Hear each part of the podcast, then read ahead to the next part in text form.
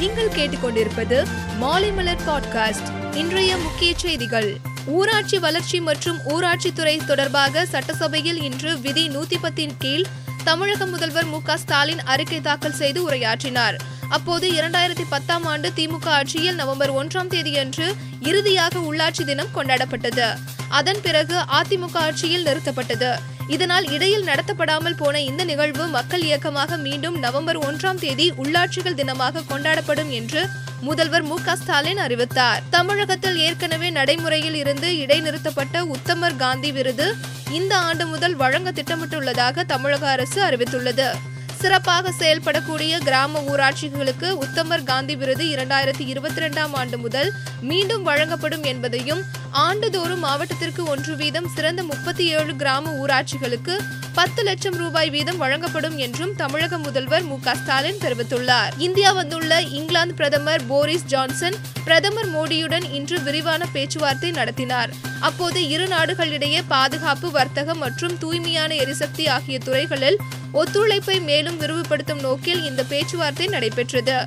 அப்போது இரு நாடுகளிடையே ஒப்பந்தங்கள் கையெழுத்தாகின. இந்தியாவில் கடந்த சில நாட்களாக தொற்று பாதிப்பு சற்று அதிகரித்த வண்ணம் உள்ளது.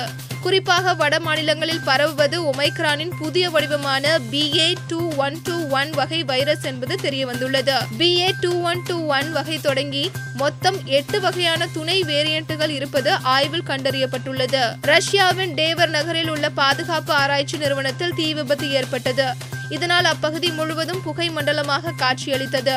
இந்த அலுவலகத்தின் ஒரு தளத்தில் பற்றிய தீ மளமளவென மற்ற பகுதிகளுக்கும் பரவியது. இதனால் அதிர்ச்சி அடைந்த மக்கள் அங்கிருந்து குதித்து உயிர் தப்ப முயன்றனர். இதில் தீ விபத்தில் சிக்கி ஆறு பேர் உயிரிழந்தனர். இருபதுக்கும் மேற்பட்டோர் படுகாயமடைந்துள்ளனர். நேட்டாவில் சேருவதற்கு ஸ்வீடன் மற்றும் பின்லாந்து ஆகிய நாடுகள் விருப்பம் தெரிவித்துள்ளன.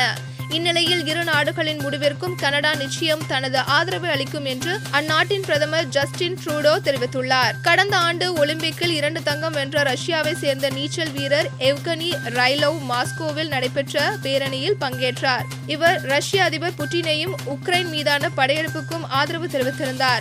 பேரணியில் ரஷ்ய படைகளுக்கு ஆதரவளிக்கும் இசட் என்ற எழுத்தை கொண்ட ஆடையை அணிந்திருந்தார். இதையடுத்து ரைலோவுக்கு ஒன்பது மாதங்களுக்கு தடை விதித்து சர்வதேச நீச்சல் சங்கம் உத்தரவிட்டுள்ளது.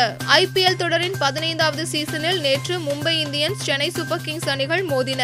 இதில் தோனியின் சிறப்பான ஆட்டத்தால் சிஎஸ்கே அணி த்ரில் வெற்றி பெற்றது. தோனியை பலரும் பாராட்டிய நிலையில் எங்களுடைய நிறுவனத்தின் பெயரின் மகி என்ற வார்த்தை இருப்பதற்கு பெருமைப்படுவதாக மகேந்திர சிங் தோனியை பாராட்டி இந்திய தொழிலதிபரும் மகேந்திரா ஆட்டோமொபைல் நிறுவனத்தின் தலைவருமான ஆனந்த் மஹேந்திரா பாராட்டியுள்ளார். மேலும் பல செய்திகளுக்கு மாலைமலர் டாட் காமை பாருங்கள்.